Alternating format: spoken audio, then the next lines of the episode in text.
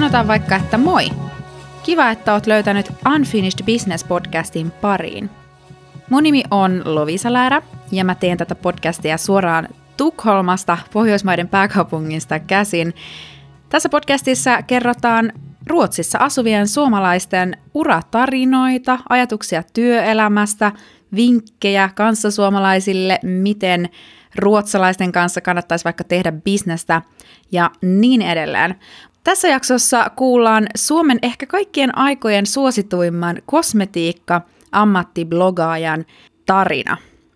Virve Fredman, hän asuu nykyään Tukholmassa ja osaa kertoa meille paljon, mitä tulee tähän kosmetiikkabisnekseen, mutta myöskin hänellä on todella mielenkiintoisia ajatuksia juurikin siihen, että minkälaista on olla suomalainen ruotsalaisessa työelämässä, miten siitä on ehkä ollut hyötyä, haittaa, hän antaa hyviä vinkkejä ja lisäksi puhutaan ihan siitä, että tarviiko kaikkien käydä siellä ysistä viiteen töissä vai onko sille ehkä jotain vaihtoehtoja.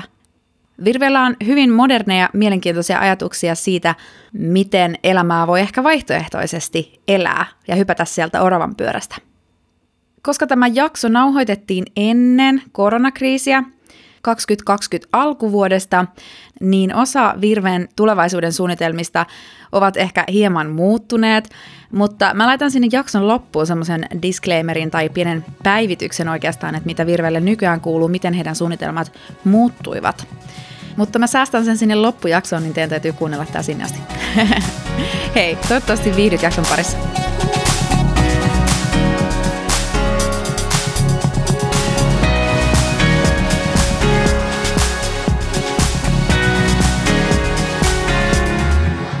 Vantaalaislähtöinen Virve Fredman on Tukholmassa viidettä vuotta asuva estenomi ja ammattiblogaaja. Virve tunnetaan ehkä parhaiten suositusta Ostolakossa blogistaan, joka on Suomen luetuin kosmetiikkablogi. Hän on kirjoittanut myös ihonhoidosta kertovan kirjan ja tehnyt pitkän uran ruotsalaisen kosmetiikan verkkokaupan maapäällikkönä. Tervetuloa Virve. Kiitos. Me istutaan tässä radiohommissa jo toista kertaa tässä samassa asetelmassa. Mä meinaan haastattelin sua tuossa pari kesää sitten, kun olin toimittajana Sveriges Radiolla, siellä suomenkielisellä kanavalla, niin siitä jäi ilmeisesti ihan hyvät muistot, kun istutaan tässä nyt uudestaan. Kyllä, silloin sai vähän muisteltua omaa työuraa ja nyt saa vähän katsottua uudelleen ehkä pari vuotta viisaampana ja uusin silmin, uusilla ajatuksilla samoja juttuja. Niinpä, että mitä on tapahtunut since then. Tosi kiva juttu. Puitteet ei ole tällä kertaa yhtä upeat, koska me istutaan mun työpaikan komerossa. Musta on ihanaa, että sussa oli kuitenkin sen verran heittäytymishenkeä, että sua ei haitannut se, että mä pistin sut tänne komeroon istumaan. Ei, mähän sanoin, että tämä on mun ensimmäinen podcast, eli mitä tahansa sä teetkin, niin mä kerron jatkossa kaikille, että näin podcastit tehdään. Ja sitä paitsi mä oon kuullut, että Antti Holmakin on usein tehnyt podcasteja komerosta, että ilmeisesti se on joku hyvin trendikäs juttu, ja Tukholmassahan ollaan vaan trendien perässä aina, eli tehdään tästä trendiä, jos ei se vielä ole. Nimenomaan. Ei se sitä yhtään huonolla, että istutaan täällä komeron puolella.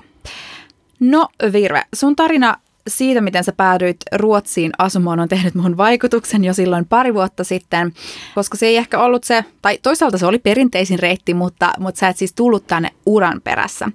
Se on tapahtunut nimittäin vähän asteittain. Sä kerroit, että sä olit ensin kosmetiikka-alan hommissa Helsingissä ja sitten siirryit Ruotsin laivalle sinne kosmetiikkamyymälään ja seilasit Pohjanlahdella viisi vuotta. Ja vasta sitten asetuit tänne Tukholmaan rakkauden perässä. Eikö se näin mennyt? Joo, mulla ei ole koskaan ollut mitään sellaista erityisen rakasta suhdetta Ruotsiin. Mulla ei ollut sellaista vademavene-pakolaishaaveita Ruotsista. Mä oon yläasteella kironnut ruotsin sanakokeeseen opiskellessa, että mä en tule ikinä tarvitsemaan tätä kieltä.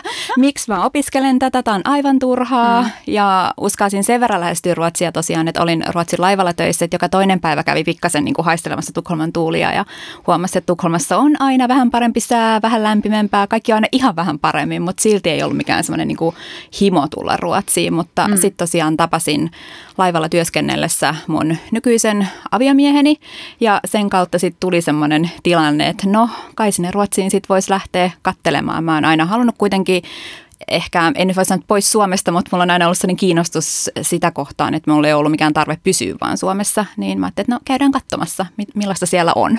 Ihanaa tuollain varovaisesti, että aina vähän kerrallaan voi kokeilla. Niinkin voi tehdä. Mutta sä oot kuitenkin kansainvälinen tyyppi, sä oot asunut Lontoossa ja Lontoossa parin kertaa ja sitten me miehen kanssa asuttiin tuossa toissa vuonna puoli vuotta Bangkokissa. Mm. Tehtiin sieltä etätöitä ja tosiaan aina, en nyt sen enempää kansainvälinen, mutta tykkään paljon matkustelusta ja mm. mulla on aina ollut jotenkin, on tuntunut vähän tylsältä jopa, että vaan olisi Suomessa. Mm. Niin on aina kiva vähän kokeilla ja käydä katsomassa, mitä siellä Rapakon toisella puolella on. No.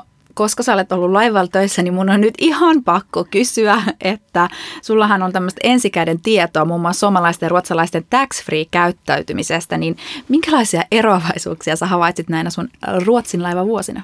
Mun täytyy sanoa, että kun mä oon ollut tällaisella vähän fiinimmällä reitillä niin sanotusti, eli mm. tehnyt tota Helsingin ja Tukholman väliä ja tehnyt vielä tällaisella Siljan laivalla, joka perinteisesti on pikkasen fiinimpi kuin sitten ehkä kilpailevan varustamon, että sinne, ihan, tai sinne mennään yleensä aika niin kuin perhereissuille tai mulle, mm. mutta kyllä siellä yleensä on huomannut sen, että suomalaiset usein menee sinne ehkä vähän enemmän örveltämään ja ruotsalaiset aina käyttäytyy hirveän hyvin, tai mulla oli tämmöinen mielikuva, ja mä aina kerroinkin, kun mä tulin tänne Ruotsiin, sitten mä aina sanoin kaikille, että kun ruotsalaiset te käyttäydytte niin hyvin laivalla ja mun tutut aina ruotsalaiset nauroivat, no mitä, että pitääkö muka paikkaansa, mutta ruotsalaiset on laivalla hirveän mukavia ja kysyy kauhean reippaasti kaikki ne hölmöimmätkin kysymykset, mitä suomalaiset ei kehtaisi ikinä kysyä. Ne saattaa tulla avoimeen myymälään ja kysyä ruotsiksi, että ootteko te auki? Et, ähm, niin sitä varten ne ovet on auki ja sä näytät olevan siinä, mutta että ruotsalaisilta sitä kautta me ehkä opin sellaista niin kuin reippautta, että kun suomalaiset vähän tarkkailee ehkä helposti, niin sieltä ainakin niin kuin sai sellaisen, että jos joku asia mietityttää, niin kysy. Joo, mä huomasin just tänään, mä olin menossa lounaalle yhteen ravintolaan, joka sitten olikin kiinni, tai että siinä, se oli semmoinen hotelli, että sinne pääsi sisälle, mutta sitten siinä ravintolan ovella oli kyltti, että olemme suljettuja maanantaihin asti. Niin tiedätkö, mä ensin mun eka reaktio oli, että jaha, siinä lukee, että ne ovat suljettuja, että ei kannata edes kysyä mitään, että lähden vähinään niin pois. Mutta sitten mä olin silleen, ei mut kyllä mä nyt silti vielä kysyn ja varmistan, että onhan ne suljettuja. Joo, se jotenkin Ruotsissa on, niin kuin ruotsalaiset on oppinut sen, eikä siinä sitten suomalaiset on ehkä vähän semmoinen niin kuin hävettänyt kysyä monia asioita, mutta täällä on jotenkin oppinut sen, että ei, että kannattaa vaan kysyä, että joskus käy tuuri. Niinpä, voi saada jotain erityiskohtelua. Kyllä. Sä sanoit, että sä oot halunnut sit aina tavallaan jollain lailla pois sieltä Suomesta, vaikka et mikään vadelmavenepakolainen olekaan, mutta miten sä olet sopeutunut tänne Tukholmaan? Mun täytyy myöntää, että mulla oli alkuun vähän vaikeuksia tänne sopeutua. Nykyään ehkä naurattaa ne asiat, koska nyt mä oon oppinut niin kuin näkemään niissä sen sellaisen positiivisen puolen. Mä neljä vuotta olin täällä töissä päivittäisessä työelämässä, niin silloin huomasin jotenkin sen, että sellaiset pienet asiat aika usein tuotti itsellensä harmaita hiuksia, mutta toisaalta on, nyt on niin kuin hyväksynyt sen, että ne on ehkä sellaiset asiat, minkä takia ruotsalaiset menestyy maailmalla tosi hyvin. Mm. Esimerkiksi Ruotsi on mun mielestä maailman paras paikka. Mä aina sanon kaikille, että jos te haluatte lähteä kokeilemaan jotakin asiaa, niin tulkaa Ruotsiin. Jos te mokaatte, kukaan ei välitä. Suomessa yleensä, että jos tapahtuu joku virhe jossakin, niin vähän analysoidaan läpi, että kuka sen teki ja mitä tapahtuu. Ja suomalaiset pelkää sen takia jotenkin tosi paljon tehdä virheitä. Mm. Ruotsalaisessa työelämässä huomaa usein, että ruotsalaiset uskaltaa kokeilla ihan sekopäisiä juttuja. Mm-hmm. Ja itse on ihan kauhuissa välillä, mutta täällä ei ole mitään sellaista painetta, koska jos se asia ei onnistu, niin ainakin mä itse oppinut, että siitä ei vaan sit puhuta koskaan. Sitten se vaan niin kuin unohtuu. Mm. Ja se on jotenkin ollut semmoinen mulle vähän vaikeasti hyväksyttävä tapa alkuun, koska yleensä itse en tarkoita, että jos joku asia menee pieleen, niin tarvitsisi syntipukkeja etsiä, mutta haluaisin niin kuin todeta, että tämä meni pieleen, kuinka tämä voidaan tehdä paremmin. Mm. Mutta se oli mulla vähän semmoinen, että Ruotsissa usein ei haluta käydä tollaisia juttuja läpi. Ja saman totesin ihan siis, olin viime kuussa, lensin ruotsalaisella lentokoneella tai ruotsalaisyhtiön lennolla Madeiralle ja sanotaanko, että lennon piti olla vaikka kello neljätoista kolmekymmentä perillä. Mm. Kahta tuntia sitä ennen kuulutettiin, että laskeudumme kahden tunnin kuluttua ja sitten kun kello alkaa olla neljätoista, niin ei kukaan ei kerro, että aletaan lähestymään kohdetta ja kello oli neljätoista viisitoista, ei edelleenkään ja kello oli neljätoista kolmekymmentä. Mä sanoin, mä olen nyt edelleen tällä veden yllä ja me ei todennäköisesti nyt niin kuin, lähdetä alas, että niin kuin, kukaan ei kerro, mitä tapahtuu. Joo. No, sitten kului viisi minuuttia lisää ja sen jälkeen matkakapteeni totesi, että, niin, että alamme kohta laskeutumaan. Ja se oli niin sellainen perinteinen ruotsalainen juttu, että koska ei ole mitään hyvää sanottavaa, niin ollaan puoli tuntia hiljaa siitä, että on virhe tapahtunut ja sitten vasta kerrotaan jotakin, kun jotain hyvää sanottavaa. Ja se jotenkin se kuvaa niin täysin. Yleisesti mun mielestä usein ruotsalaista työelämää. Okei, toi onkin hauska huomio, koska mä ajattelin juuri seuraavaksi kysyä, että mitä muita tällaisia eroavaisuuksia tai yllättäviä asioita sä oot täällä ruotsalaisessa työelämässä kohdannut. Mä oon ymmärtänyt, että sä oot kuitenkin aika paljon, saat vaikka sun seuraajilta kysymyksiä näihin liittyen, että, että miten täällä Ruotsissa asiat on ja miten tänne Tukholmaan pääsee töihin ja näin, niin mitkä on sun skarpeimmat huomiot?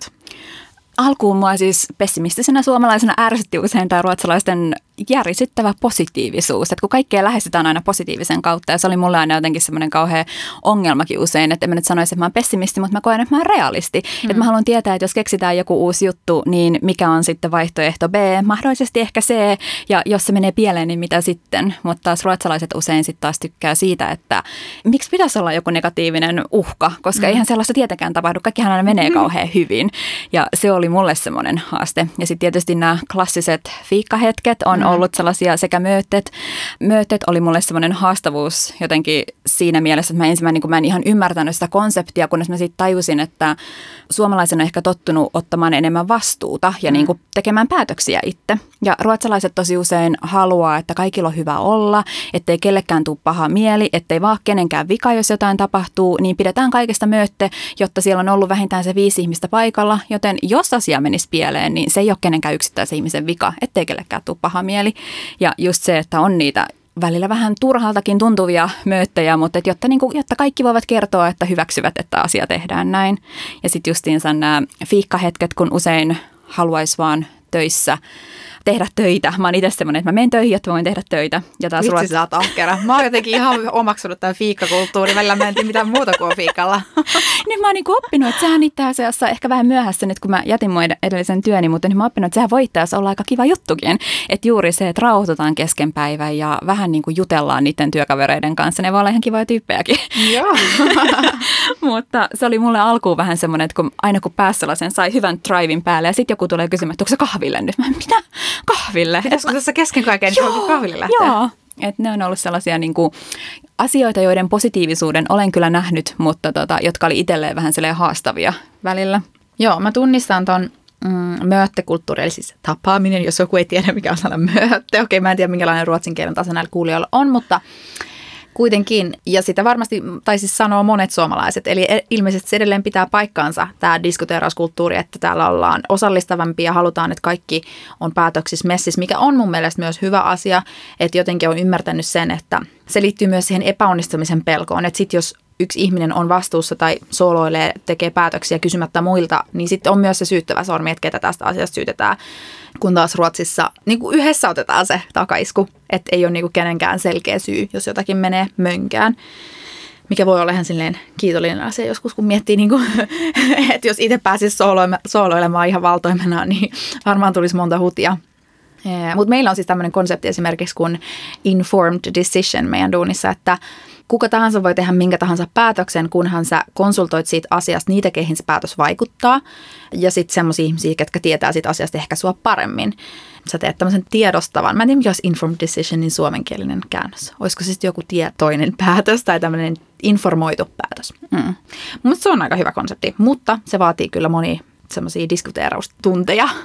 Tämä kuulostaa tosi kivalta konseptia. Tämä muistan, mä joskus alkuun nauratti. Meidän esimerkiksi konttori oli vaihtamassa paikkaa, niin meillä oli aika sellainen pieni porukka, vajaan parinkymmenen hengen porukka, ja sitten tota, seinälle teipattiin Tukholman kartta.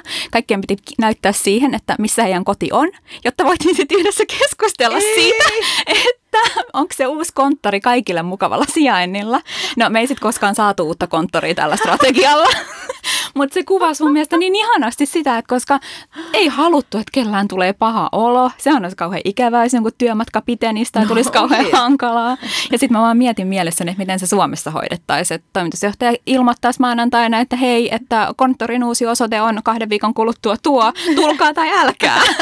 Ja se oli sitten vaan, no, mutta konttori ei sitten tullutkaan, kun ei niitäkin löytynyt mukavaa. Eikä. Saas nähdä, käykö meillä samalla tavalla. Meillä on siis tämän meidän firman laajentamisajatukset vireillä, että vuoden päästä olisi ajankohtaista perustaa toimisto johonkin ulkomaille. Ja siitä päätöksestä on lähinnä heitelty semmoisia villejä visioita, että joo, me lähdetään johonkin Barcelonaan tai jonnekin San Diegoon tai mihin. Mutta että niinku, et se tulee sitten olemaan se prosessi semmoinen, että kaikki, jotka ovat aiheesta kiinnostuneita, niin kokoavat työryhmän ja sitten siellä työryhmässä päätetään, että mihin se seuraavat perustetaan. Ja näin, että saa, mä odotan mielenkiinnolla, että mitä siitä tulee. Ihana. Koska kuulostaa. Minähän olen silleen Helsinki, Helsinkiin. Kukaan muu ei varmaan halua sinne. Mutta toi on toisaalta ollut myös semmoinen juttu, että kun mä en alkuun tajunnut, että täällä on tollainen kulttuuri, niin musta tuntuu, että se oli itse asiassa mulla itselläni sellainen ratkaiseva asia, minkä takia mä sain mun aiemman työni. Mm. Eli mä menin, sain mun aiemman työn, mä työskentelin kosmetiikan verkkokaupassa maapäällikkönä ja sain sen vähän silleen mun mielestä säkällä, mutta nyt mä tajuan jälkikäteen, että mistä se johtuu. Eli mä olin silloin, mä opiskelin estenomiksi ja etin sitten Tukholmasta töitä ja päädyin sitten kosmetiikan verkkokauppaan, jolla ei ollut silloin Suomessa toimintaa. Ja mä ajattelin, että no tällaisella yrityksellä, että kyllähän heillä pitäisi olla Suomessa toimintaa. Ja mm. mä menin sinne ja ensimmäisellä työharjoitteluviikolla niin tämä henkilö, kenen piti pitää musta huolta, niin hän olikin lomalla. Ja mä en sitten en ollut ollenkaan tajunnut, että Ruotsissa on semmoinen diskuteerauskulttuuri kaikesta. Ja koska mulla ei ollut oikein mitään tekemistä, toimitusjohtaja oli toivottanut mut tervetulleeksi, sanonut, että istu tässä ja koita keksiä tekemistä. Niin sitten mä ajattelin, no hitsi, että kun mä oon täällä, että mä nyt teen tässä, että tässä on tota, teille kilpailija-analyysi, että ootteko se tietoinen näistä asioista. Ja hei, jos me lanseerattaisiin Suomessa, niin meidän kannattaisi tehdä niin näin noin. Ja sitten tavallaan niin sellaisia asioita, että kun olikin oma-aloitteinen mm. ja alkoi sitten sen sijaan, että olisi vaan diskuteerannut, että kuinka te ajattelet, että asiat pitäisi tehdä, niin se olikin täällä ilmeisesti hyvin poikkeavaa, koska sitten mä, mä olin ollut töissä, olin kun mä ollut pari viikkoa, niin mulla oltiin jo tarjottu maapäällikön paikkaa, mä olin ikinä ollut verkkokaupassa töissä, mä en puhunut kunnolla ruotsia ja wow. Se oli ihan semmoinen niin kuin uusi tilanne kokonaan ja sitten mä olin siinä vaiheessa, mä olin itse asiassa palkannut niin kuin meille ihmisiä tekemään töitä, mä olin edelleen vasta niin kuin työharjoittelija, niin tavallaan sillä pystyi sitten erottumaan tosi hyvin edukseen, mm. että sitten jossakin vaiheessa alkoi tajumaan, että hetkinen, että täällä ei ehkä saakaan tai ehkä ei yleisesti ole niin hyväksyttävää, että päätöksiä tehdään itsenäisesti, mutta silti sit on vähän silleen jääräpäinen, että kun haluat, että asiat mieluummin tapahtuu, eikä vaan, että niistä diskuteerataan. Niin. Tuossa sitten vähän sivuttiinkin jo sitä, eli siis ehkä tästä voisi vetää semmoisen johtopäätöksen, että yksi vinkki on, että, että joo, suomalaiset tämmöistä rohkeata oma-aloitteista työmoraalia joissain asioissa on niin kuin hyväkin tuoda esille ja on valmis viemään asioita eteenpäin niin kuin ihan missä tahansa duunissa, niin mitä muita semmoisia vinkkejä tai neuvoja sulla olisi ehkä just semmoisille, jotka haluaisi tulla Tukholmaan töihin? Miten täällä saa jalkaa oven väliin? Miten pitää toimia, jos ei mitään verkostoa? Mä lähdin itse ihan siis tosiaan nollasuhteilla. Mulla ei ollut ketään, kenet mä täältä tuntisin. Mä en oikein tiennyt yhtään, mitä mä lähtisin tekemään. Ja mulla oli sinänsä hyvä tilanne, että mä tulin työharjoittelun kautta, koska se on just semmoinen helppo hetki, että etsii sellaisen firman. Ruotsi on täynnä firmoja, jotka haluaa tulla Suomen markkinoille, koska ruotsalaisilla on semmoinen ihana positiivinen käsitys taas, että tossahan toi naapurimaa on ja me ollaan kaikki niin samanlaisia, niin mennään sinne nyt. Mm. Niin Ruotsissa on todella paljon sellaisia firmoja, jotka vaan haluaa tulla ja kun kertoo itsestänsä tällaiselle firmalle, että mä oon olemassa ja varsinkin kun pääsee antamaan sen ilmaisen taidon näytteen niille just esimerkiksi työharjoittelun merkeissä. Toisaalta sen ei tarvitse olla sekään. Musta tuntuu, että usein heille voi riittää, että sinne ottaa yhteyttä ja tekee vaan kunnon presentaation ja näyttää, että moi, voisinko mä näyttää teille, että näin te voisitte menestyä Suomessa, ootteko te ajatellut? Niin tosi moni firma voi olla, että no ei me kyllä olla ihan oikeasti, että vähän ollaan diskuteerattu tästä, mutta ei ihan oikeasti, mutta tähän kuulostaa hyvältä. Että ehkä se vaatii just tosi paljon sitä sellaista niin kuin oma-aloitteisuutta ja sitä musta tuntuu, että täällä varsinkin arvostetaan. Että sitten se on ehkä eri asia, että mitä tekee sen oma-aloitteisuuden jälkeen ja tuoko niin kuin ruotsalaisille sellaisen olon, että ne on siinä tiimissä mukana vai että ne jyrätään, että sitä ne sitten taas pelkää, että niitä ei vaan jyrätä, että kaikilla on edelleen hyvä mieli, kaikki yhdessä toimivat tiiminä, vaikka oli siitä keksinyt sen ajatuksen ja hmm. saanut sen niiden päähän. Toi on kyllä hyvä, koska mäkin olen paljon puhunut siitä ja toitottanut, että pitää rohkeasti itse ottaa yhteyttä firmoihin, vaikka LinkedInissä laittaa viestiä ja näin päin pois. Mutta oikein, että tehdään joku teko presentaation, että hei, että mä tunnen Suomen markkinat kuin oman tas- omat taskuni, koska ruotsalaisin verrattuna me todellakin tunnetaan. Ja se toimii tietysti molempiin suuntiin, että siinä missä Suomen markkina on monelle ruotsalaiselle firmalle täyttä hebreä ihan vaan jo senkin takia, että ne ei pysty lukemaan yhdenkään firman kotisivuja, koska ne on suomeksi. Tanska ja Norja ne ymmärtää aina sen verran, että pystyy niinku vähän päättelemään, että mistä tämä firma vaikka, mitä tämä tekee, jos miettii, että tekee jotain kilpailija-analyysiä vaikkapa. Ja sitten taas päinvastoin, suomalaisetkaan firmat ei ymmärrä, miten Ruotsin markkinoilla menestytään aina välttämättä, että täällä on tosi kova kilpailu. Pitää ihan eri lailla kertoa tarinoita. Se on, me ollaan opittu tässä aikaisemmissa jaksoissa, että täällä on semmoinen vaaleanpunaisiin pilviin kääriminen niin kuin todella tärkeä kilpailuvaltti. Mm, Tuossa oli kyllä tosi hyviä neuvoja semmoiselle, jota kiinnostelisi tänne tulla. Että rohkeasti vaan, että kyllä mä näen, että siinä on suurimmat mahdollisuudet saada täältä duunia sillä niin kuin oma-aloitteisella hakemisella, kun on kuitenkin se suomen kielen etu Ja varsinkin, jos tulee siihen linkiksi välille, niin silloin ei edes ole välttämätöntä se, että puhuisi sujuvaa ruotsia. Kun mä muutin tänne, niin en mä puhunut sujuvaa ruotsia, en puhu edelleenkään sujuvaa ruotsia. Kyllähän sä tuossa äsken snakkasit oikein hyvin. mutta, tuota, mutta on enemmän niin kuin, mm, täällä pärjää tosi hyvin englannilla, että usein riittää myös se, että ymmärtää ruotsia. Mä itse mm. esimerkiksi, kun mä aloitin meillä työt, mä ihailen tosi paljon ihmisiä, jotka menee vaan uuteen työpaikkaan ja sanoo reippaasti, että mä en puhu kunnon ruotsia, mutta puhutaan, mä yritän. Mä en itse, mä koin siinä vaiheessa, kun mä tulin ihan täysin uuteen maahan, uuteen työpaikkaan, uudelle alalle, niin mä en itse kehdannut jotenkin. Mulla oli sellainen olo, että mun täytyy kaikasti todistaa, että hei, mä pärjään. Niin mä en halunnut laittaa itteni siihen asemaan, että mä sitten puhuisin sellaista vähän huonoa muumiruotsia ja kuulostaisin pikkasen jälkeen jääneeltä muumilta. Niin tuota... Mitä sanoit äsken kolmevuotiaalta muumilta jotain?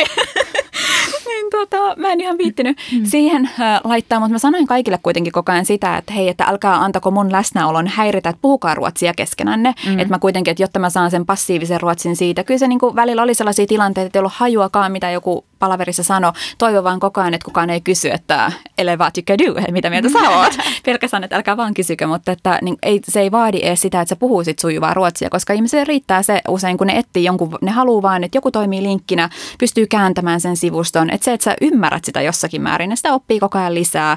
Loppujen lopuksi aikuinen ihminenkin pystyy tosi nopeasti oppimaan uutta kieltä, kun vaan päättää, että oppii. Jep, ja mä oon sitten taas mennyt sen vaikean, vaikean suon rämpin tässä, että, että tota noin, niin tavallaan alusta asti ostanut semmoisen asenteen, että mä puhun sitten vaan ruotsia täällä mun duunissa. Tavallaan se on ollut olettamus alusta alkaen, siinä vaiheessa kun mut rekrytoitiin, niin tavallaan kysyttiin, että oot sä sitten ihan varma, että sä viihdyt täällä olettaen, että sun pitää puhua ruotsia. Koska mä olin kuitenkin rekrytointiprosessissa vaikka englanniksi. Mä siinä koin, että mä en halua, että mä pystyn puhumaan mun kompetenssista paremmin, jos mä saan puhua mun toista kieltä, mikä on englanti.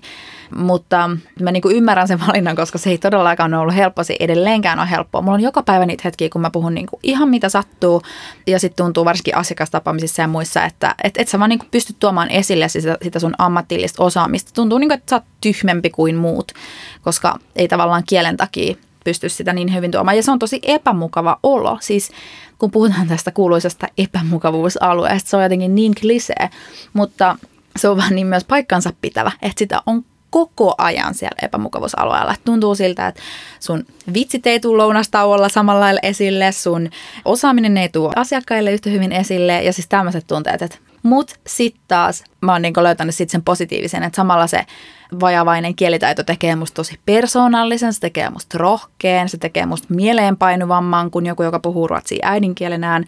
Se niinku voi olla myö- myös mun valttikortti, että semmoinen, tiedätkö, tietynlainen huono ruotsi on myös hurmaavaa. Soittani tuossa loman jälkeen ekaa kertaa jollekin asiakkaille ja tuntui, että ei vitsi, että nyt ei kyllä yhtään luonnistu.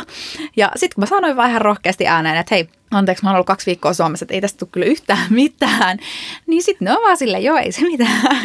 Mutta se on kyllä ihan totta, koska, tai niinku, että jos itse kuvittelee, että olisi Suomessa ja joku Suomeen muuttanut tulee puhumaan sulle suomea, niin siis mulla tulee ainakin vaan lämpimiä tunteita sitä, että joku vaikka tai joku ruotsalainen, joka on asunut aina Ruotsissa ja vähän puhuu suomea, mm. vanhemmat vaikka on puhunut sille suomeen, niin kun se puhuu suomea, niin mulla tulee vaan se, että ihan kun sä yrität, joo, joo, ja niin kuin sellainen kannustava olo. Mutta jotenkin sit se vaatii tosi paljon niin kuin itseltänsä, että uskaltaa laittaa itsensä siihen asemaan, ja sitten alkaa usein oikein miettimään, niin kuin, että tunteeko nämä ihmiset mua oikeasti, että kun mä en osaa olla yhtä hauska ruotsiksi, mä en osaa olla yhtä fiksu ruotsiksi, mm. niin on se, että tulee sellainen olo, näin ei ehkä tunnekaan mua. Mm, niinpä. Tuttujen ihmisten seurassa se tunne sit pitkän ajan kuluessa tulee siitä huolimatta, että se kieli on vähän vajavaista. Että kyllä mä niin kuin nyt oon mun työkavereiden kanssa vaikka ja, ja semmoisen ruotsalaisten hyvien ystävien kanssa tosi silleen, kyllä musta tuntuu, että he tuntee, kuka se todellinen Lovisa on, vaikka mä en ole kielellisesti yhtä taitava kuin mitä mä oon suomen kielellä. Mutta tota noin, niin se korostuu sitten tietysti aina uusissa tilanteissa, että kun jännittää vähän se vaikka joku uuden ihmisen tapaaminen, niin siinä ei sitten pysty ihan yhtä luontevasti rikkomaan jäätä jollain niin kuin one-linereillä, kun tuntuu, että kaikki sanat takertuu järki kurkkuun. Ihan vähän sen, jos puhutaan vielä tuosta sun taustasta täällä niin kuin kosmetiikkabisneksessä. Se on ollut sulle iso intohimo tässä jo monen vuoden ajan. Ja mua kiinnostaa se, että ruotsalaiset on ainakin tilastojen mukaan käyttää paljon enemmän rahaa esimerkiksi kauneudenhoitoon ja vaatteisiin. Niin näkyykö tämä jotenkin sun työssä, minkälaisia jotenkin eroavaisuuksia eri Pohjoismaiden välillä näkyy, mitä tulee tämmöisten kauneudenhoitotuotteiden käyttämiseen? No se näkyy aika paljon just siinä, että minkä tyyppisiä tuotteita ostaa. Laivalla oli tosi hauska, kun tavallaan joka toinen asiakas saattaa olla suomalainen, joka toinen saattaa olla ruotsalainen. Silloin huomasi just sen, että minkälaisia hajuvesiä, miten erilaisia ruotsalaiset haluaa. Kaikki ruotsalaiset naiset haluaa sen makeen Escadan tuoksun ja suomalaiset taas haluaa mielellään sellaisen hajuveden, että kukaan ei haistaa, että hänellä on hajuvettä, mutta oikeasti pitäisi olla sellainen hajuvesi silti. Että tämän tyyppisiä enemmän. Ja sitten taas huomasi tuolla verkkokaupan puolella, kuin paljon se vaikuttaa ihan siihen erilaiseen kampanjoiden suunnitteluun ja siihen, että mistä kommunikoidaan asiakkaille. Että kun mm. ruotsalaiset rakastaa sellaisia vähän luksuksenomaisia hoitola-spa-sarjoja ja vähän sellaista niin kuin teknisesti edistynyttä ja ne on valmiita maksamaan vähän enemmän tuotteista. Suomalaiset taas on esimerkiksi korealainen kosmetiikka, mikä on ollut mulla semmoinen intohimo, on taas ollut Suomessa tosi suosittua, koska se on halpaa, tehokasta. Suomalaiset tykkää tehdä hyviä, halpoja löytöjä ja monet sellaiset tuotesarjat, mitkä on Ruotsissa ollut todella suosittuja ja ruotsalaiset rakastaa. Suomalaiset ei ikinä kuullutkaan niistä, mm-hmm. koska ne ei ole ollenkaan niin kiinnostavia suomalaisille, jotka mm-hmm. haluaa, että jos ne laittaa vähän enemmän rahaa kosmetiikkaan, niin sitten se pitää olla joku tämmöinen perinteinen Lancôme Clinique, mihin he luottaa. Ja ruotsalaiset taas haluaa sitten kokeilla jotain Baborin ja Elemiksen kaltaisia hoitolasarjoja sitten enemmän. Mm-hmm. Plus sitten totta kai ruotsalaiset miehet, ei he nyt ihan niin kuin, ei he mitään ihan huippukosmetiikan käyttäjiä ole, mutta tämä partakulttuuri täällä on hyvin eri tasolla kuin Suomessa. Eli ruotsalaiset miehet kasvattaa parran, jotta ne voi hoitaa sitä ja niin kuin, jotta se on hieno. Suomalaiset miehet vaan kasvattaa parran, niin siinäkin on jo niinku ero, että usein saattoi olla, että hetkinen, että tämä oli nyt viides partabrändi, mikä me lanseerattiin tässä kuussa, että eihän tässä ole mitään järkeä. Tässä Ruotsissa siinä asiassa on hyvinkin paljon järkeä. Ei mä en kestä. Ihanaa. Partaeroavaisuudet. Kyllä. Kyllä mä voin kuvitella, että toi pitää paikkaansa. Täällä se parta on osa sellaista henkilöä, brändiä pukeutumista. Joo. Siis että Suomessa se ehkä sitten vaan niinku on. Musta, että täällä, täällä se parta on niinku asuste. Niin, vähän samalla niin. tavalla, kun sulla olisi käsilaukku tai kello, niin sulla on parta. Ja joo. Suomessa se on taas vaan enemmän sanoa, että olen tällainen boheemi, huithapeli, olen kasvattanut parran ja näettekö, etten ainakaan huolehdi siitä, koska olen niin rento äijä. Niin se on ehkä niinku enemmän sen tyyppinen viesti. Joo. Ja taas täällä, jos menisit sellaisella parralla, niin... Se olisi ehkä hyvin erilainen viesti. Mm. Eli nyt kaikki miehet, suomalaiset miehet, tilatkaa parranhoitotuotteita verkkokaupoista. Niin Ruotsissa löytyy varsinkin hyvä valikoima niitä. Kyllä. Vitsi, mulla tuli vielä noista spa-jutuista mieleen, kun puhuit, että ruotsalaiset käyttää enemmän tämmöisiä spa-tuotteita. Niin mä oon huomannut sen myös mun ää, vaikka työkavereissa, että heille tällainen töiden jälkeinen rentoutuminen vaikka jonkun spa-illan merkeissä on tosi... tyypillistä. Ja sitten Tukholmassahan on kaikkea Sentraalbadettia ja Sturebadettia ja siis tämmöisiä oikeita niin kuin kylpylöitä, minikylpylöitä täällä keskustassa. Vähän kuin ehkä Helsingissä joku Yrjönkadun uimahalli, mutta sekin on enemmän uimahalli kuitenkin. No joo, mutta että niinku, et, et kyllä mun duunikaverit ne on välillä silleen, mennäänkö viettään spa-iltaa töiden jälkeen, että se on joku juttu. Ja ei, suomalaiset miettisivät hetkinen, että mitä se maksaa kahdeksankymmentä euroa, kuinka kuin paljon mä saan sillä näitä edullisia kosmetiikkatuotteita kotiin. Ja voin sitten kotona läträtä tai korkeintaan sitten mennä kaverin kanssa sa, niin kuin kotisaunaan, kutsua tänne tyttöporukan ja sitten niin. saunaa. Et vaikka vitsi, tommonenkin olisi ihanaa, jos vaan olisi täällä se sauna. Niin. Sitä kaikki täällä ihmettelee, että onko totta, että kaikilla on Suomessa sauna. Ja kun miettii omia vanhoja asuntoja, niin on saattanut asua jossakin Tampereellakin, kun mä asuin pieni yksiö ja sitten siellä on sauna, joka on niin kuin isompi kuin vaatehuone. Eikä. Voiko olla todellista? Mutta kyllä Suomessa on aika vahva saunakulttuuri. On. Ihanaa.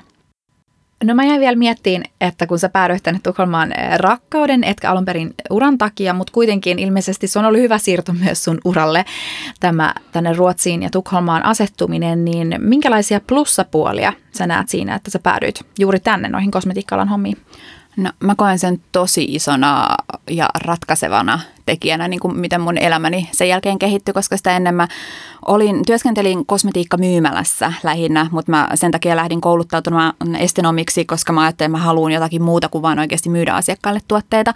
Ja täällä, kun pääsi sitten nimenomaan tällaiseen kosmetiikan verkkokauppaan ja sai sitä kautta kokeilla aivan uusia juttuja. Eli mä olin meillä ensin ihan ainoa työntekijä Suomen tiimissä, mikä tarkoitti sitä, että vastasi aivan kaikesta, mikä liittyy. Mun piti tehdä kaikki uutiskirjeet, kääntää bannerit, kirjoittaa sivuston tuotekuvauksia, sinne hoitaa kaikki kampanjaa, tekstit ja somemainonta ja asiakaspalveluja. Siis niin semmoinen kattava kuva ihan kaikesta tuli siinä, mm. että ymmärsi, mitä kaikkea siellä verkkokaupan taustalla onkaan. Ja sitä kautta pääsit justiinsa sit pikkuhiljaa niin tutustumaan erilaisiin osiin sen mukaan, että mikä kiinnostaa. Mutta täytyy sanoa, että jos mä olisin työskennellyt vaan pelkästään myymälässä, niin mä en olisi esimerkiksi ikinä ihastunut hakukoneoptimointiin. Nyt se on mun semmoinen aivan mieletön intohimo, mitä mä rakastan, ja sitä mä voisin opiskella vaikka kuinka paljon. Ja jotenkin tämä niin kuin avasi paitsi sellaisen niin kuin työn puolesta ihan uuden maailman, mutta totta kai sit myös sen, että kun pääsi tutustumaan tähän ruotsalaisten mentaliteettiin, että kokeillaan vähän kaikkea, tehdään kaikkea, ihan mikä tahansa voi onnistua, niin vaikka se toisinaan vähän niin kuin korpeski omassa työssä, kun yritti vaan, että no tehdään nyt, ollaanpa nyt ihan realistisia ja hoidetaan tämä, mutta se on ollut mulle jotenkin semmoinen niin kuin tosi mullistava asenne, että hemmetti, että ihan oikeasti voi ajatella noin, että ei tarvitse aina ajatella, mitä se jos tämä menee pieleen, että mitä se jos tämä ei menekään pieleen. Mm, semmoinen optimismi. Joo. Ja niin kuin usko omaan tekemiseen. Ja siihen, että voidaan onnistua. Ja mun mielestä toi on niin hyvä esimerkki toi sun story just siitä, että Suomessa tommoinen vastaavanlainen urakehitys ei välttämättä olisi ollut mahdollista miettiä, että, että hyppää harjoittelijasta maapäälliköksi, koska uskon, että siellä kilpailu on kovempaa, että on niitä muitakin, jotka haluaa niihin samoihin harjoitteluihin ja näin. Mutta sitten taas täällä sulla oli se uniikki oma juttu se, että sä tiesit, miten se firma viedään Suomeen, mitä taas kukaan muu, vaikka olisi ruotsalainen estenomi, niin ei tiedä. Vaikka täällä ei ole sitä koulutusta muuten. Ei, se on ollut Joo. täällä vähän sellainen hankala, että kun kaikki aina kysyy multa, että on, onko sä huuditerapeut? Ja et, niin kuin kosmetologi tavallaan iskaan, niin mä, että no en mä oo, mutta ja sitten kaikki, että okei, no selvä, eli sä et tiedä mitään kosmetiikasta, niin tavallaan, että pitää kauheasti sit niin kuin selitellä, mm. että ei, että mutta siis mä oon sen niin kuin markkinoinnin ja lainsäädännön ja ää, kemian asiantuntija, että mä voin mm. olla sen kosmetologin toimistossa istuva pomo. Niin. Ja että joutuu kauheasti sitä selittelemään, mutta toisaalta se on tosi iso etu, että siinä vaiheessa, kun niin kuin saa itsensä sellaiseen tilanteeseen, jossa pystyy kertomaan suomalaisesta koulutuksesta, niin siinä vaiheessa kaikkihan sä, että wow, voiko tollaista tehdä, että ei niinku, että esimerkiksi täällä kuka tahansa voi tuoda maahan kosmetiikkaa suurin piirtein, eikä niinku oikein kukaan täällä ei saa koulutusta kosmetiikan lainsäädäntöön. Mm. Ja se on ihan huikea etu, ja kun vielä ottaa huomioon, että E U:ssa on yhteinen lainsäädäntö, niin sit siitä pystyy, niinku, ei tarvitse edes olla mikään firma, mikä liittyy Suomeen. Mm. Että tosi moni suomalainen koulutus, niin musta tuntuu, että täältä saisi hirveän hyviä töitä, kun vaan puhuu itsensä mm. sisään ja kertoo, että miksi on niin helkkarin hyvä. Että se on ehkä niinku se, mitä haluaisin myös niin kuin rohkaista ihmisiä, että uskaltaa vaan sanoa, että kyllä minä osaan ja jos en, niin opin. Niinpä.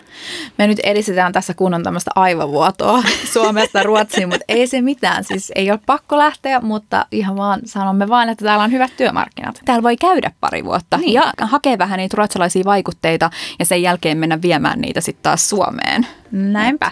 Tämäkin on ehkä jollain, no en tiedä jäänkö tänne ikuisesti, mutta se on ollut mun suunnitelma ainakin joskus, että kerryttää muutaman työvuoden täältä ensin ja sitten palaan Suomeen takaisin.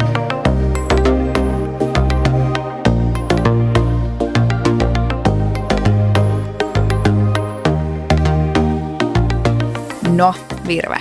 Nyt me ollaan puhuttu tässä sun pitkästä urasta kosmetiikan parissa. Itse asiassa kerroit tuossa, että kolmetoistavuotisen uran olet tehnyt erilaisissa hommissa ja blogannut ja kirjoittanut aiheesta kirjan, eli se on ollut sulle ilmeinen suuri intohimon kohde. Mutta nyt mä olen ymmärtänyt, että sä olet kyllästynyt tähän kaikkeen ja kaipaat jotain muuta. Niin mitä tapahtuu seuraavaksi? Voiko sä vähän avata? No, mulla tuli tuossa viime vuonna vähän semmoinen mullistava vallankumous. Kosmetiikka on ollut mulle tosi semmoinen kiinnostava homma.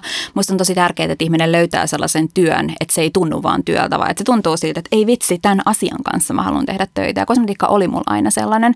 Ja sitten viime keväänä mä aloin sitten miettiä vähän enemmän sitä, että tarviiko ylipäätänsäkään käydä ihan päivätöissä, että miksi sen rahan pitäisi tulla päivätyöstä. Mulla on aika paljon haaveita matkustelun suhteen. Me oltiin justiinsa miehen kanssa kaksi vuotta sitten, asuttiin puoli vuotta Thaimaassa. Mä tein sieltä etätöitä, koska kosmetiikan verkkokauppaa voi tehdä etätöitä ihan mistä päin maailmaa vaan. Ihan unelmaduuni. Sitten aloin sen pohjalta sitten miettimään ja sitten tuli yhtäkkiä semmoinen olo, että niin kivaa kuin sen kosmetiikka onkin, niin mulla tuli vähän sellainen niin kuin henkinen herääminen sen suhteen, että mä en ehkä voi olla sellaisessa työssä, missä mä koko ajan kehotan ihmisiä ostamaan uusia tavaroita.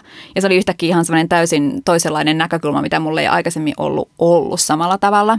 Mä kiinnostuin minimalismista joitakin vuosia sitten, ja se on näkynyt mun omassa blogissa, joka alun perin oli ihan vaan kosmetiikkablogi. Nyt se on tosi paljon myös minimalismiin ja no, lifestyleen keskittynyt. Ja. ja mä alettiin karsimaan meidän tavaroita, kun me miehen kanssa palattiin tuolta Thaimaasta puolitoista vuotta sitten, ja me, silloin meillä tuli semmoinen, että ei vitsi, että miksi meillä on kaikkea tätä turhaa täällä, ja karsittiin ja viime vuoden ajan varsinkin karsin tavaroita.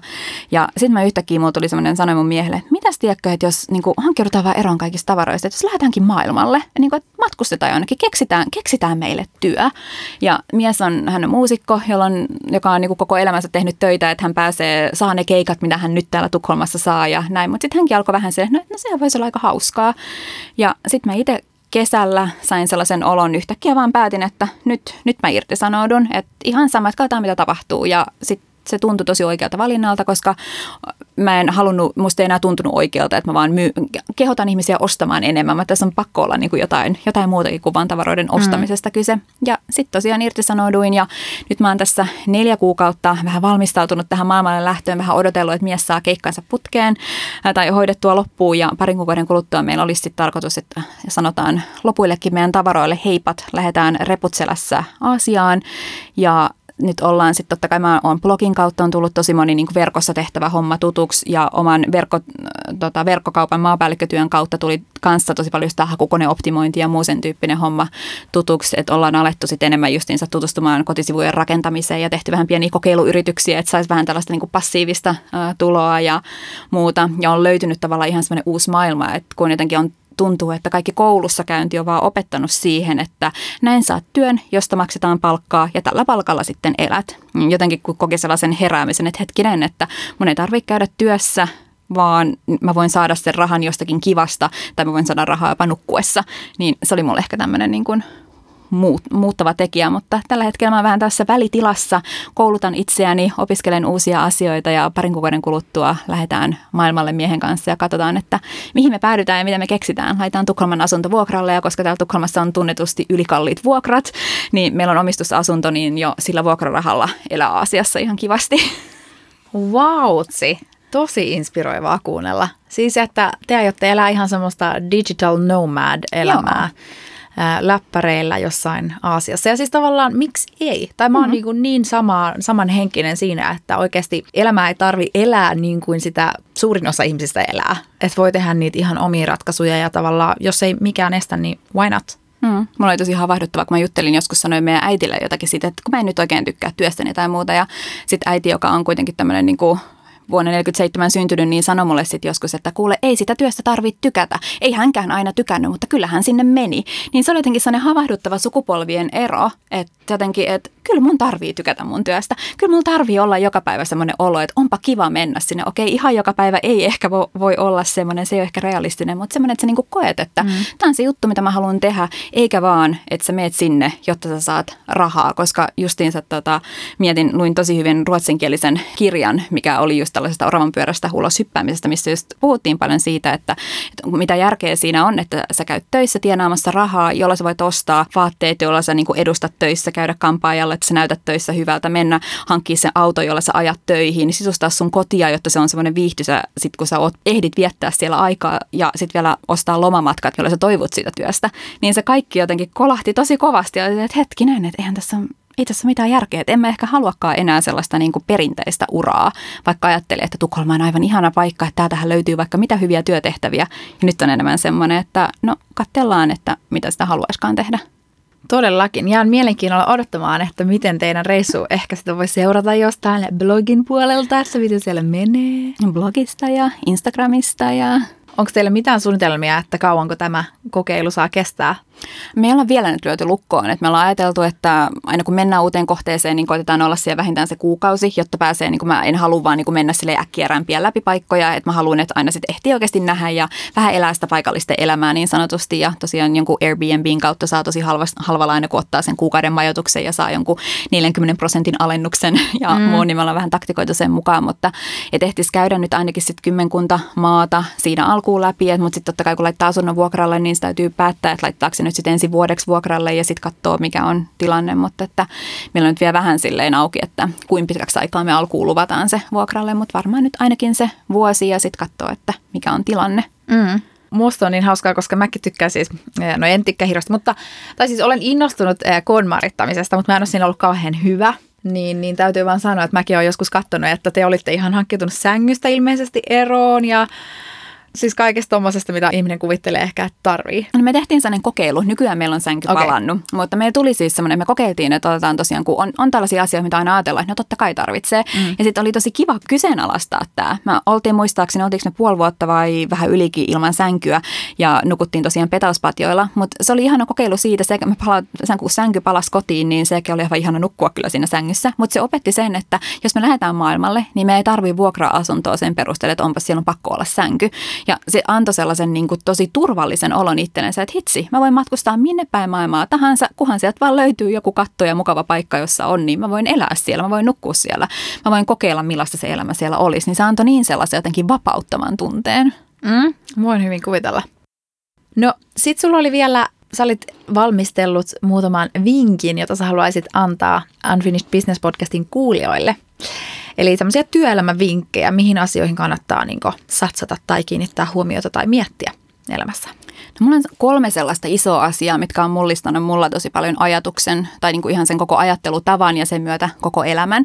Ää, ensimmäinen on kirjojen lukeminen tai kuuntelu. Siis mä oon jauhanut tästä koko viime vuoden ajan nyt ihan älyttömästi. Mä en oikein, no mä oon tämmöinen perus milleniaali suurin piirtein, joka on unohtanut kokonaan, että kuinka kivoja kirjat olikaan. Ja koska eihän niillä ole ikinä aikaa, kun sulla mm. sä oot aina töissä ja mm. ei sulla ole koskaan. Ja olisi kivoja kirjoja, mutta ei niitä koskaan ehdi lukea. Ja nyt sitten kun mä otin itselleni aikaa ja lähdin päivätöistä ja aloin lukemaan kirjoja, niin herra jestas, miten huikeita tarinoita. Mä en tarkoita nyt pelkästään niinku romaaneja tai rakkausromaaneja tai dekkareita, vaan ihan just sitä, että tällaisten niinku tosi mielenkiintoisten bisnesmiesten vinkkejä siitä tai ihan kaikenlaisia erilaisia elämäntapakirjoja, että kuinka sä voit olla tehokkaampi työssä, kuinka sä jaksat paremmin. Esimerkiksi Rich Dad, Poor Dad -kirja muutti mulla ihan täysin sen suhtautumisen siihen, että hetkinen, että ei tosiaan tarvitse käydä palkkatöissä, vaan mä voin saada rahaa muutenkin. Ja niistä on saanut niin paljon sellaisia ajatuksia, varsinkin täällä justiinsa Tukholmassa, kun mistä on tosi keksii kauheasti erilaisia bisnesideoita. Että kun ne lukisi muutaman kirjan, missä ihmiset on jo tehnyt ehkä vähän jotain sen tyyppistä ja saisi sieltä vähän niin kuin mentorinomaisesti koottua ne kaikki ajatukset mm. itsellensä, niin vitsi kuin paljon paremmin se idea vielä toimisi sen jälkeen. Mm. Ja kun se kaikki on niin kuin ilmasta tietoa, joka on tuolla jossakin, niin mä jotenkin olen hirveästi viime aikoina keskittynyt rummuttamaan sitä ihmisille, että lukekaa kirjoja, kuunnelkaa kirjoja. Jos ei muuta, niin niissä on ainakin sellaisia mukavia ajatuksia, mistä on sitten kiva ehkä jutella, kun tapaa uusia ihmisiä, eikä tiedä yhtään, mistä puhuisi. Mm. Niin edes sitten sen. Onko sulla listaaksa jossain blogissa tai Instagramissa tai muualla noita kirjavinkkejä? Koska se on ehkä mulle se suurin ongelma yleensä, että mä haluaisin lukea kirjaa, mutta mä en tiedä, mistä mä aloittaisin. No, mulla on itse asiassa mun blogissa virve fredman piste com, niin mulla on siellä tota, valikosta löytyy tämmöinen hyviä kirjoja. Mä oon laittanut mm. sinne kategorioittain paljon. Wow. Eli siellä on kaikenlaisia just, mitä mä oon lukenut eri aihepiireihin, bisnesasioihin tai kiinnostavia elämäkertoja tai mitä tahansa, niin koitan sinne laittaa. Ja mulla on nyt ollut tämmöinen kauhean lukuspurtti tässä neljän kuukauden aikana. Mä katoinko myös, että mä olin sata kirjaa saanut luettua. Uh-huh. Ja sitten niin ne on ollut mulle vähän semmoinen niin sanottu, en, en nyt ihan pakko mieleen, mutta ne varmaan ehkä alkaa kuulostaa siitä. Mutta kaikki niin ne ajatukset ja uudet ideat, että sen sijaan, että esimerkiksi ennen kuin meni kotiin ja katsoi vain Netflixiä, niin yhtäkkiä sä voitkin saada jonkun, että oikeasti rentouttaa mielessä sillä, että saat jotakin oikeasti fiksuja ajatuksia sinne, mm. jotka taas sitten voi saada aikaan sellaisen lumipalloefekti, minkä ansiosta sä lähdetkin selvittämään jotakin toista juttua. Mm. Ne on ollut tosi semmoinen mullistava juttu mulle, vaikka kuulostaa hassulta, koska kirjat on keksitty aika pitkän aikaa sitten. Mm. Mutta nyt ne on tullut jotenkin ihan uutena, varsinkin äänikirjat, kun sä voit vaan kuunnella niitä. Ja samalla mä oon itse huomannut, että kielitaito on tosi, tai niin kuin niitä on kielellisesti hirveästi hyötyä. Mm. Mä oon alkanut kuuntelemaan enemmän myös ruotsinkielisiä äänikirjoja ja kansia. Joo. Yksi juttu mulla tuli mieleen vielä liittyen tuohon niin kuin digitaali, miksi sitä sanotaan suomeksi? Digital nomads, onko se niin kuin nomadi? Joo. Tai joku semmoinen. No. No niin, siinä tuli taas tosi hyvää suomen kieltä. Mutta ää, niin eikö sua yhtään ahdista, että sä kaipaisit sitä työyhteisöä? Vai onko se semmoinen tyyppi, joka nauttii niin kuin itse yksin työskentelemisestä? No, musta tuntuu, että siinä varmaan menestyy vähän niin kuin kahdenlaiset tyypit. Et mä itse olen semmoinen, joka tykkää olla aika paljon yksin ja mä viihdyn. Mä oon ehdottomasti introvertti, lataudun omassa seurassani ja muiden ihmisten seura taas vie sitä energiaa. Mutta toisaalta sitten, että jos olisi toisen tyyppinen ihminen, niin maailmahan on täynnä ihmisiä. Et kun sä vaan avaat suus, niin ihan kuka tahansa voi olla ihan supermielenkiintoinen ihminen. Kun sä vaan tuut joskus, niin kuin satut istumaan bussipysäkillä, oot keskustelemaan sen viereisen mm-hmm. ihmisen kanssa, niin teoriassa. Ja siitäkin löytyy paljon hyviä kirjoja, joissa on vinkkejä, kuinka aloittaa random ihmisten kanssa keskustelua. Tämä oli mulle introverttina todella tarpeellinen taito.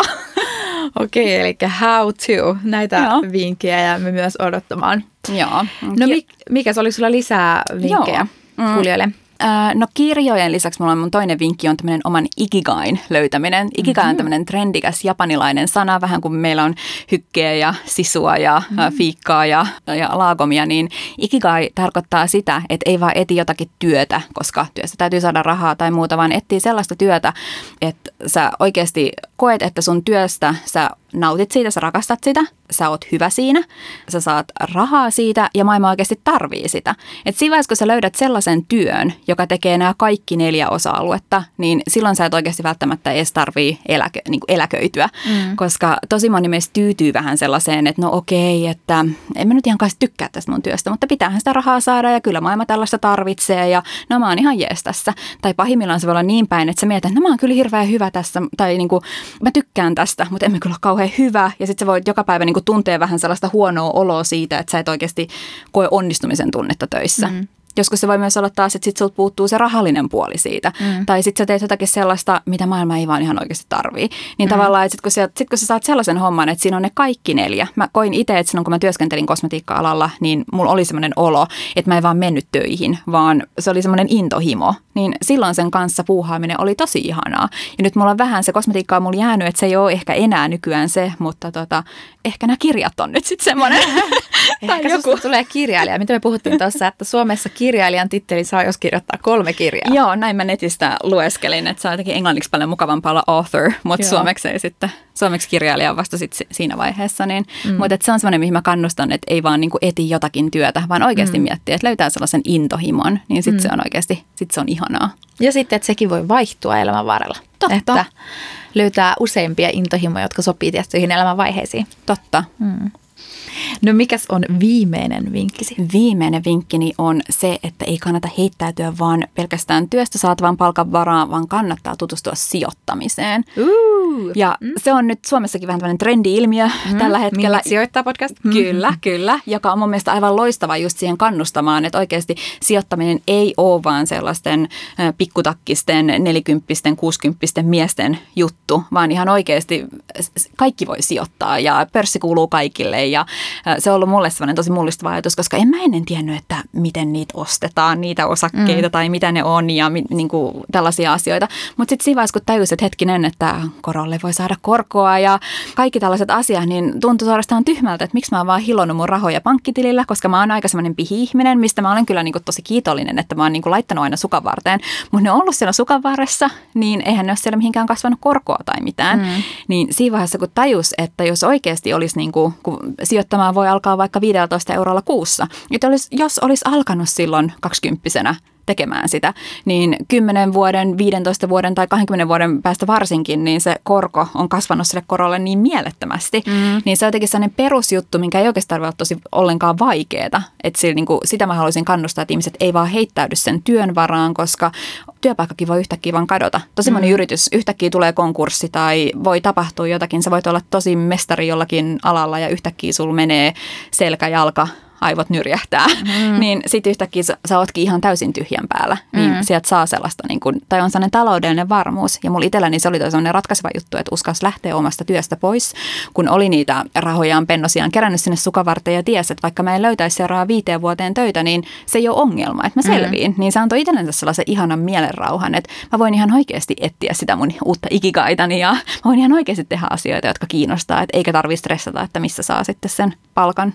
Oletko sä firettäjä, eli financial independency, retire early? No tavallaan, tavallaan joo, mutta just siinä mielessä, että kun kuitenkin firettäjälläkin usein niistä on se harhaluulo, että ajatellaan, että no sitten on vaan eläkkeellä ja sitten ei tee mitään, mutta eihän kukaan nauti siitä, että ei tee mitään. Mm, niin sitten se, oli se ikigai. Niin, niin sitten se on mm. tavallaan just sitä ikigaitista samaa, että sun pitää oikeasti löytää semmoinen juttu, että mä itse mun oma arki pyörii aika pienellä budjetilla, koska Ruotsissahan on hyvin trendikästä tämä, että ostetaan asuntoja jostain syystä, että ei ikinä tarvitse maksaa sitä asuntolainaansa pois, vaan voi koko elämänsä pitää sitä asuntolainaa, koska siinä on niin pieni korko, että on paljon järkevämpää sijoittaa ne rahat. Mm. Niin sitten tavallaan, että löytää jonkun sellaisen homman, mistä nauttii. Sitä ei tarvitse tehdä täyspäiväisesti, se voi tehdä muutaman tunnin viikossa. Siitä saa just sopivasti rahaa sen sijoittamisen ohella. Niin tavallaan sitten on semmoinen taloudellinen turva ja mm. elämässä on muutakin kuin sitten vaan se työ.